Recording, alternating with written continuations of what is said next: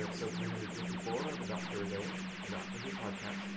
My name is David, and I'm here with my wife, Wendy. Hello. Today we're going to talk about episode 1 of The Invasion of Time. We open with a scene of deep space, and uh, over the top of the frame comes a very large, like cargo type spaceship, some kind, and then a smaller shuttle type ship boosts and flies underneath it and in front of it, and they go off uh, farther away from us. Interior shot is of the doctor, and there are he's standing in front of a, a view screen, um, his back to the view screen. In front of him, with their backs to us, are like some high backed cone shaped chairs, I believe, or some it appears to be chairs. Um, and there are people there are creatures talking to the doctor, um, but we do not see them. Um, the doctor is trying to uh, he says to them, I am prepared. And then we go back to inside the TARDIS now, and Leela and, and K9 are impatiently waiting for the doctor, wondering oh, how long is he going to be. And Leela tries to uh, use the view screen and, and uh, see where where they are, and even though the doc, um, K9 tells her not to, then nothing functions. And um, then he's not talking. He puts his head down. He's not talking to her. And she says, "Oh, you're not." Soaking is an emotion too. He says he's an unemotional robot. But she gets brings him around and says, "Well, why don't they work?" And she learns from K9 that the doctor disabled the view screen um, before he left. The doctor is, meanwhile, he's quibbling over this contract that the aliens want him to sign. Um, we learn that they are called the Vardans, and Doctor wants to make sure that this gives him complete control over the Time Lords. And um, they assure him that yes, it will. And so he decides to sign it and um, pockets their pen as well. So he returns to the TARDIS, and the doctor tells K9 to tell K9 to tell Leela to shut up. And so K9 says, what does he say? Um, engage silence mode.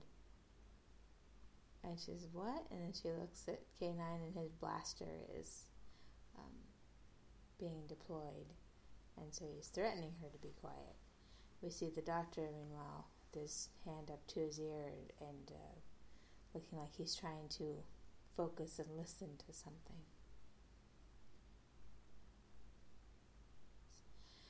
Um, and then on Gallifrey, there's a, a guard who receives a radio call that a um, unidentified aircraft is heading their way, and it appears to be of Gallifreyan origin. Uh, he informs the Castellan and um, that this TARDIS um, will be coming in two minutes, and um, they still have not established, established an identity. The Castellan tells the guard to issue an Amber Alert level for this incoming craft. The doctor hears this Amber Alert sounding and says, An Amber Alert for me? On Gallifrey, they're still wondering who's inside the TARDIS. The Castellan reminds the guard that unauthorized use of a time vehicle, um, you know the punishment for that, and he says that yes, it will be carried out, and they, they are told that they anyone exiting the, the TARDIS should be arrested upon arrival. If the vehicle, if no life signs are detected, is to be destroyed. The doctor is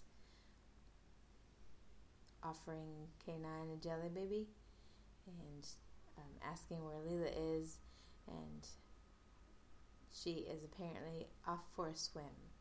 So we see her uh, swimming in the TARDIS pool. The uh, Castellan tells them, tells his guard to capture and interrogate the operator. His guard seems to be getting very uh, touchy at the Castellan second guessing and micromanaging what he tells them to do. The Vardans appear to be tracking the doctor and see and see that he has arrived. So the TARDIS lands. Guards come and uh, swarm on the, the TARDIS, and as the doors open, they lined up on each side and then draw their guns at the doctor as he exits the TARDIS. Um, he seems very pleased to, to see everyone.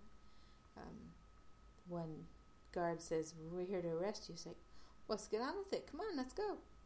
Um, he tells Leela, Leela to come along, and then he turns around and tells her to stay um, until he calls for her, which she is thoroughly confused by.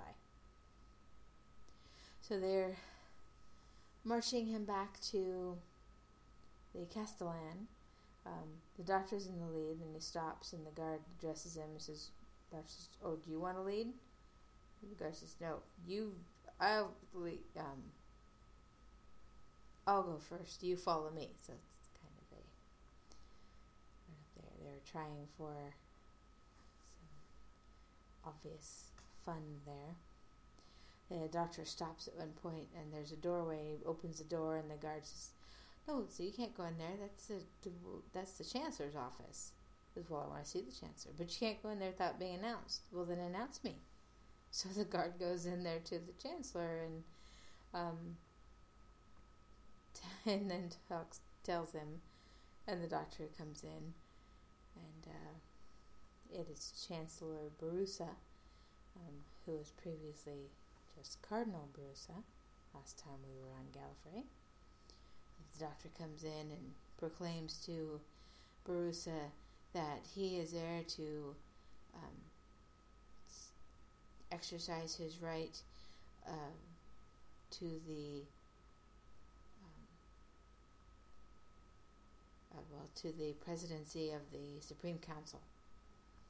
It's his uh, descendant of, of Rassilon the Vardans watching in are, are hardly pleased. The doc, the K9, a K9 is uh, within the TARDIS and asks the TARDIS where the doctor is. And we see a panel with some lights flicker and flash and some beeping noises. And then K9 reads this and then calls TARDIS a stupid machine. But we don't know why yet the doctor is talking with Borusa, and uh, he mentioned there's there was history between them and kind of an animosity before, and it seems to be more now. And the doctor mentions that, oh, well, I guess looks like Borusa, you've accepted me as the uh, president, and Borusa says, Well, I'll try to go and convince the others. And the doctor gets very vocal and um, is very volatile with him and says, There's nothing to discuss or accept. It's my right, and I am, will be the president. Um, and Borusa goes to leave, and then he yells at him and says, Well, I didn't give you permission to leave yet. He says, Well, until you're confirmed, you don't have, I don't need your leave. So they have this uh, angry conversation. Borusa then talks to the Castellan, and um, they talk about the doctor and how um, uh, the problem is with him is that he has no discipline. While the Vardans are talking amongst themselves, saying how the doctor understands discipline. So the doctor comes in to see the Castellan and he really wants to ask him about his rooms. Where is he going to stay? he wants his you know well appointed rooms of the president. So they take him to to the area and he inspects the room, walking around and around, and and they have a conversation that he wants to have it redecorated, and what style would he like, and would he prefer this, and they spout off some different number series, and Castellan says, "Oh, Earth twentieth early, um, Earth in the twentieth century," and the doctor says, "Well, I did get used to it." Um, the doctor then asks for Leela to be tended to and given quarters um, so that she can come to his induction ceremony. And then he also tells the Castellan that he wants lead lining everywhere walls, ceiling, floor. And then he says also the door. Um, actually, does he tell that to the Chancellor, I believe? I don't Might- remember. Might be the Chancellor. Um, but he wants it everywhere. We see the the lead guard with Leela in the TARDIS and picking through a rack of clothing and going through costume after costume and he says, "Oh, this one's nice," and it's very garish, almost bird-like thing. And she's, she says, "No, none of these would do." She says, "Well, tell me what you'd like. We've gone through everything in the galaxy." She says, "Well, I want a bow and a quiver and my knife back," and tries to grab it from him. And he says, "No, you can't have weapons here." But she would rather have her weapons than a fancy dress to go to this um, honor that the doctor is receiving. So they argue. Um, the doctor is being briefed on the ceremony and the matrix and what it is and how it works um, by the chancellor. Um, the Vardans um, say they're uh, going to prepare. Chancellor tells, continues to tell the doctor that, well, when he was there previously, he had only been linked to a part of the matrix before, and that um, he will have full access to this and full control, and um, he should put it to, to uh, good use, and he will be responsible. He says, "Yes, I'll put it to good use." Outside that, in the Panopticon, the uh, Savar and Gomer, Gomer, Something like that. Gomer. we'd say Gomer, they might say it differently. Two of the Time Lord councilmen are talking about this doctor and how he's uh, the president um, elect and everything. And then one talks about, oh, I mean, been meaning to tell you about my new experiments with the wavelength, with the uh, wavelength conduction, and they continue a little bit talking before all the festivities start. There is fanfare and officialdom, and they're all brought to attention. Music plays, and the uh, doctor enters after some other officials. Was that the chancellor as well? Couldn't tell. Looked like a different person. The one in gold? Yeah. No, that was a different guy. A different guy, okay. A different uh, officiant to uh, make an announcement that um, this is how we have a president elect has come into office and he strikes his staff on the floor. And then he says, Well, does anyone object to him taking over this? Does anyone object to him taking on this, the rod of Rassilon? Um, and then so on, and says that he will strike his staff to the floor three times, and if at the third strike no one has raised any objection, then the doctor will be accepted. So we hear the dramatic three strikes. No one says a word, so the doctor is accepted. The officiant gives him the sash of Rassilon, presents him with the rod of Rassilon, and tells him that he is there. He is to seek and find the great key of Rassilon. At which point the Vardans listening in are saying, "Hey, wait, no, this is not going to plan. And the other says, yes, it is. Patient. So the doctor is sworn in. Um, there is a, a ring type crown that raises from the floor. The officiant places it on the doctor's head and says, And now we give you the matrix. This gold circlet has some lights on each side, and they start to pulse and flash a little bit. And there's a little slightly humming noise, and the doctor places his hands on his head and grabs his head and bends over and then collapses to his knees, and he is um, helpless and in distress at this matrix being added to his brain. And we end.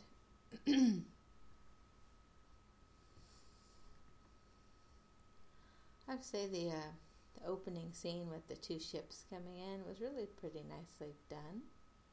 Oh, you think so? I thought it was pretty good. Um, they had the um, most of the ship come like, like through the top, the very top of the frame, and then a little farther into the frame. Um, st- uh, it was a nice angle to follow, I Mm. think, and then the smaller ship um, coming underneath it. Um, very opening of um, Star Wars Mm. Yes. uh, with the battle cruiser coming into frame over the top, and then you know smaller ships around it. But still, it, it was nice. The model work was was fine. I didn't think I saw very much shifting or jiggling. Did you?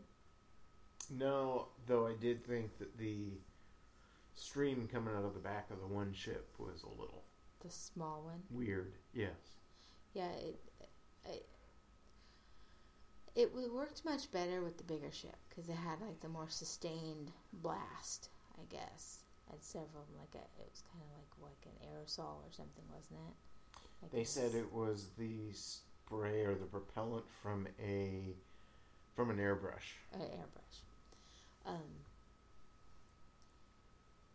it didn't work as well in the small ship as it did in the, the like the four like big blaster engines or whatever at the back Mhm. of the bigger ship. It might have been just trying to um, shift its position or something. I don't know, Yeah. but I, I do think that the opening was pretty good. And apparently that's the Vardan ship. So there's a new race of alien we haven't met, and it's very a very weird situation to that the doctor's putting himself in this uh, contractually obligating himself somehow, Mm-hmm. and uh, um, doesn't appear to be himself really Yeah. because of it, probably, or Yeah. for some reason. He, he definitely seems off a bit. Yeah.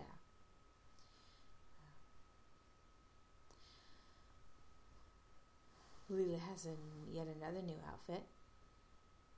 Probably more clothes than she's ever gotten in her entire life on the What do you on mean? her planet. But her dress is slightly different than the last one. It's another version of the Oh. chamois dress. It looked like the same one to me. Yeah, it's um, a little more well put together, and the skirt like um, loops on Hmm. one side, like there's a flap and Okay. a slit. Her last one had that too. Yeah, well, this one was uh, newer. Okay. Um, doctor's in his fancy dress too. He's got his like uh, breech leggings on, like the knee breeches. Mm. and his boots and his, like more we think of as his more piratey shirt with the laces white shirt with the laces up, Mhm. up to the neck um, and a, a darker uh, velvety coat on. Uh, and he has, still has it on from his meeting with the Vard- Vardans. Must have dressed up for this legal contract. His meeting where he wore his scarf, which was then on the shell on the hat stand in the TARDIS before he enters. I think he has more than one No. Still doesn't explain where the one that he was wearing outside ended up. True. Did they mention that in the notes, or did Yeah. you just say I? They did actually mention it there too. Not that I didn't think you wouldn't have just noticed it on your own. I was just wondering if they were also telling everyone of us who had missed it. So I was writing stuff down.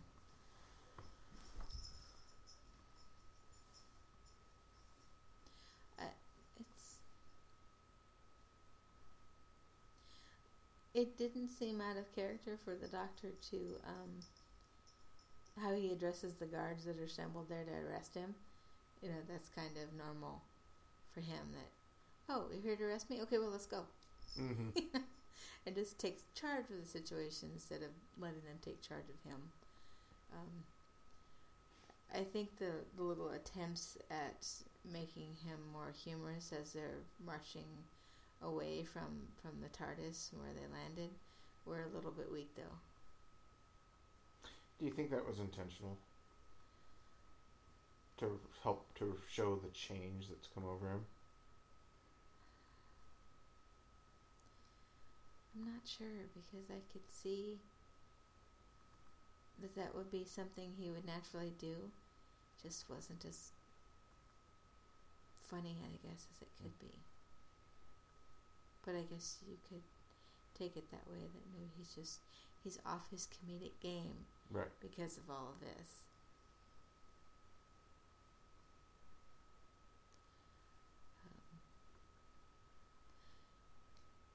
Um, and it's it, there's that part, and then there's the whole scene with Borusa and him, and um, I know, like I, I mentioned, they had history before.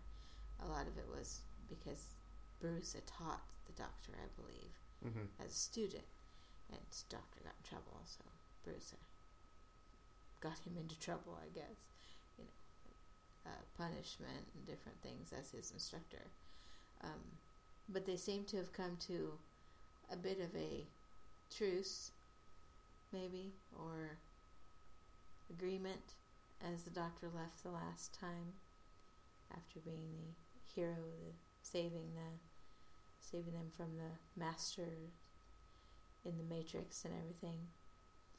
Uh, so I was kind of surprised to see the animosity return, unless he's just supposed to be that way. I suspect that he's supposed to be that way.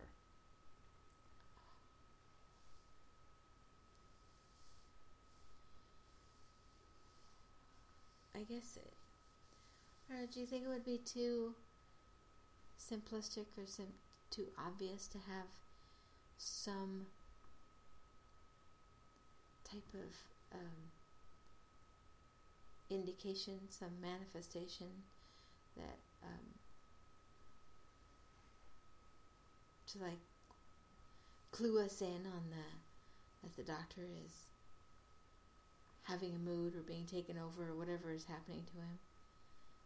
Or should we just assume that that's what's happening when he, he has this this confrontation with the the Time Lords? I don't know. I think it's probably safe to assume that, just from what we've seen.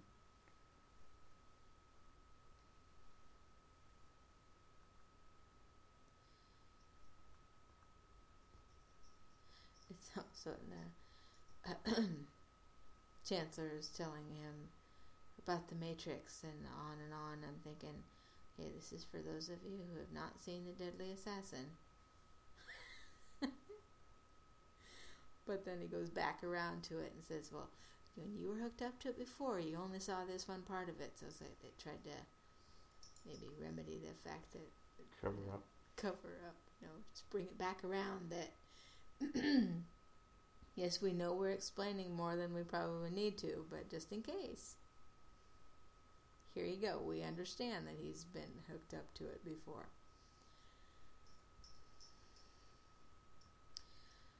Um, and uh, the, the parts with Leela were interesting. Um, I think that we did not need to see the that the TARDIS had a pool in that whole sequence. It was fairly pointless. Yeah. Unless it was the Doctor and K9's part was to show his normal state versus how we um, will see him once he arrives. Mm. Maybe. Still, it wasn't really necessary. Uh, which leads into her her being in the pool, because K nine says that oh she's immersed in H two O, or something like that. hmm So it was either she was going to have to be in the pool, or in the bath. but that was unnecessary. And uh, then what I mentioned at the time was when the guard is uh, helping Leela pick out something to wear to this uh, ceremony, and what she wants to wear is her knife. Um, she grabs it back from him at some point, and um, he says he just gives in, and uh, says, "Try not to kill anyone." And uh, she says, "I will try." And I said that uh, now there are even other people telling Leela not to kill. so it's not just the doctor telling her to not be so violent, Right. but this guard who's um, saying try not to kill anyone as well. That made me laugh.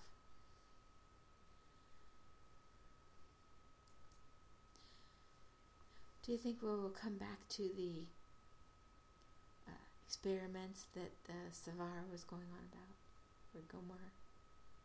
His wavelength conduction. I don't remember actually.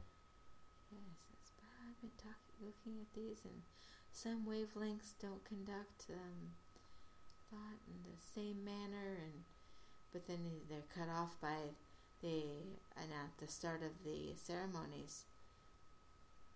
If not, that was a really not very necessary either. No, it's time waster, Yeah. and I suspect it will not come around again. Ah. Except maybe in the most sort of oblique way, Hmm. where still was probably a waste of time. You know. Well, seeing as how the, the doctor ends up grabbing his head when this um, circlet's put on the of the matrix is put on him, and they're talking about you know wavelength and conduction. I wonder if it has something to do with with his condition. Hmm. Yeah, maybe. Can you see where we've seen the Castellan? Who is that? Because he looks He is the I- British jack of all trades. Yeah. He's the British character actor. His name is Milton Johns. And he's Yeah. been on all sorts of things. He was in the the show I used to watch on PBS called Butterflies, for one. okay. Um, The name's even familiar. I know I've seen lots of stuff. I just not remembering anything Yeah. right now. he so um, you tell me. there was something else. uh, I don't know if it's what you had seen him in. He was in uh, Empire Strikes Back as one of the Imperial um, officers. Okay. He was on an episode of the X Files, or actually, excuse me, it was in the movie, but he was it was a real minor part.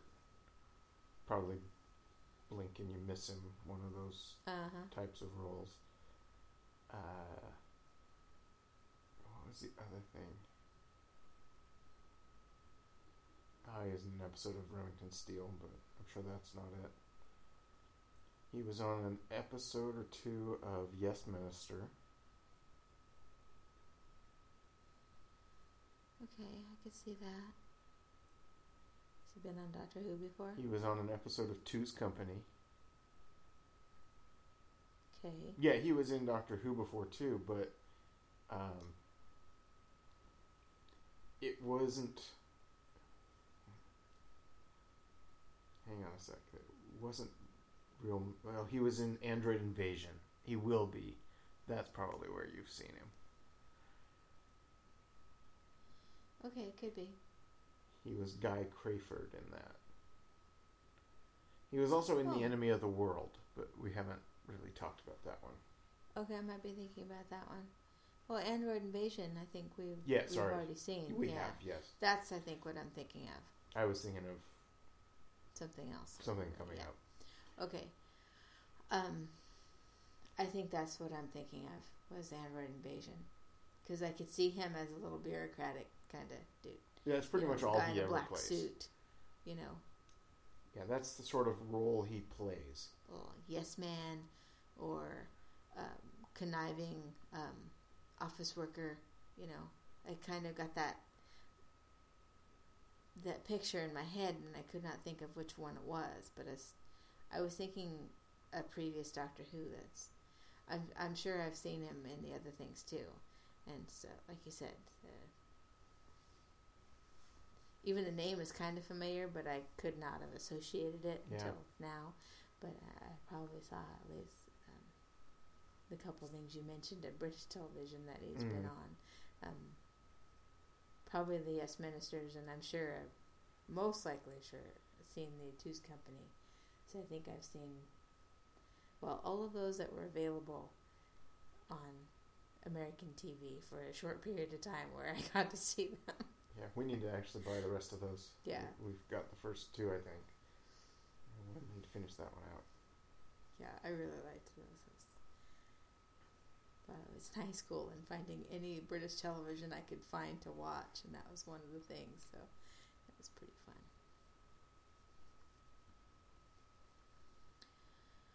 Um, he kind of reminded me of the guy who played the the reporter in um, The Deadly Assassin. He was kind of a weasel little guy too. Oh, yeah. That's Mm. where I kept, I kept thinking he was, but it's like, no, I don't think so. That may have been what I was thinking of as well, actually. Yeah, I think that doesn't that person die I don't remember. or Probably. Yeah.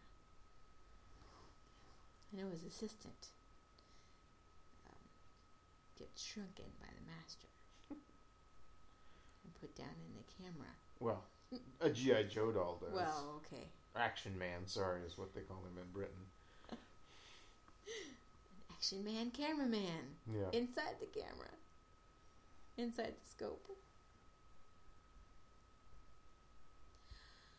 Um, but overall, it was it was really a pretty good episode. It was first episode, you know, so um, kind of setting the scene and uh, showing the start of, of the story and what the conflicts might be. Um, seems right now the main conflict is just within the doctor, and and the doctor against everyone around him.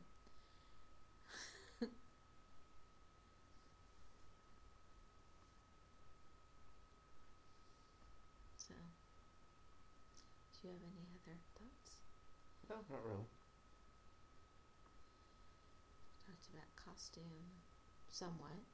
The Gallifreyan costumes are the same as we saw in Deadly Assassin. Very um, the distinctive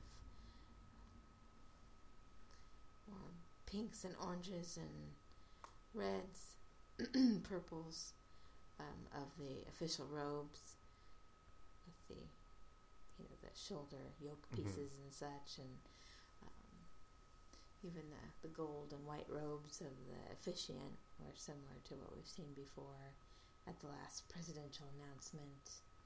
The guards' uniforms were all the same, and I think the the chancellor and the castellan might be a little more elaborate than they were before. Could be. Um, a little more gold tone edging to some of their costumery. Um, but settings are all what we have seen before, I think. Um, maybe a little more streamlined. Um, some, I don't remember the, like the pattern on the floor of, of the great roundish room of the Panopticon area. Um, that pattern being there on the floor before, although we maybe not have seen it um, in shots from the other one, other episode. Oh, but otherwise, I think the the settings looks the same. enough that we could recognize it as Gallifrey Mm-hmm. from the Deadly Assassin. So, all, overall, pretty good. Should we talk about the cliffhanger? Sounds good. Which is little more of a cliffhanger than just an ending to the story, to the episode. Because there's, you know, there's this. We know there's something going on with the doctor anyway. And then he's named as president and then collapses with this circlet that's causing him some issues. And it's like, what is this going to do? Is it causing the doctor pain? We don't think it's going to kill him because that, that's hardly ever an option. Yeah. But um, could it be making him worse? Would it detect that there's something wrong with him already and make him better? Will it unleash something into the Matrix? You know, would, are the Time Lords at risk? No, I, I suspect you're probably overanalyzing it too much. I suspect it won't be anything that major. Oh, okay. Well, it's the first time in a while we've had an ending that lends itself to Wild speculation. wild speculation. Yeah, that to, to wonder like in, in the next week, oh, what could happen next? You know, there's a little more ambiguity, I guess. There's a little more uh, up in the air. Might be more at stake. Uh, there's more interest, I guess, Mm. Than I have had in some other stories of late. so I'm reading in more interest because I've gotten used to doing that. Yeah. So, but not too bad. Did not think it was very good. No, no, it's fine. Yeah.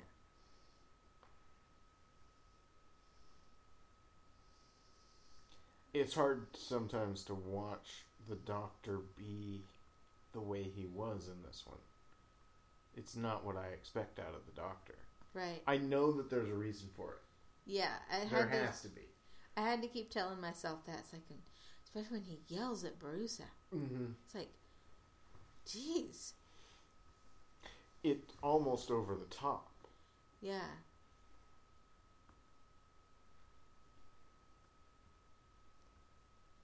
It's it's almost like you know if you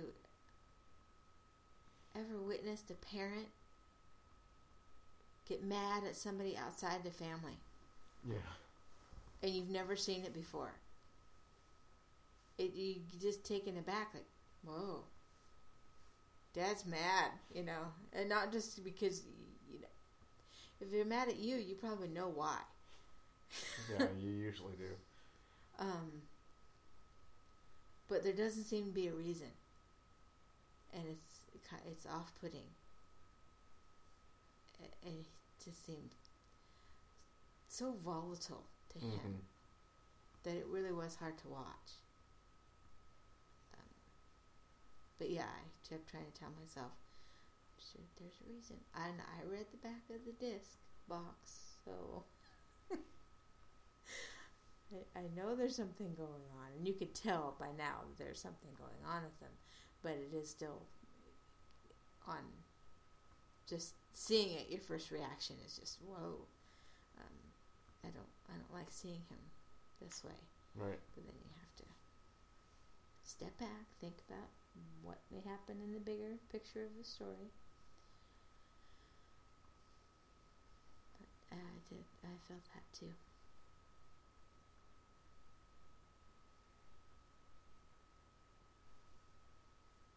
Anything else? Mm, no, I don't think so. All right. Join us tomorrow when we talk about episode two of The Invasion of Time. Join us then, and thank you for listening.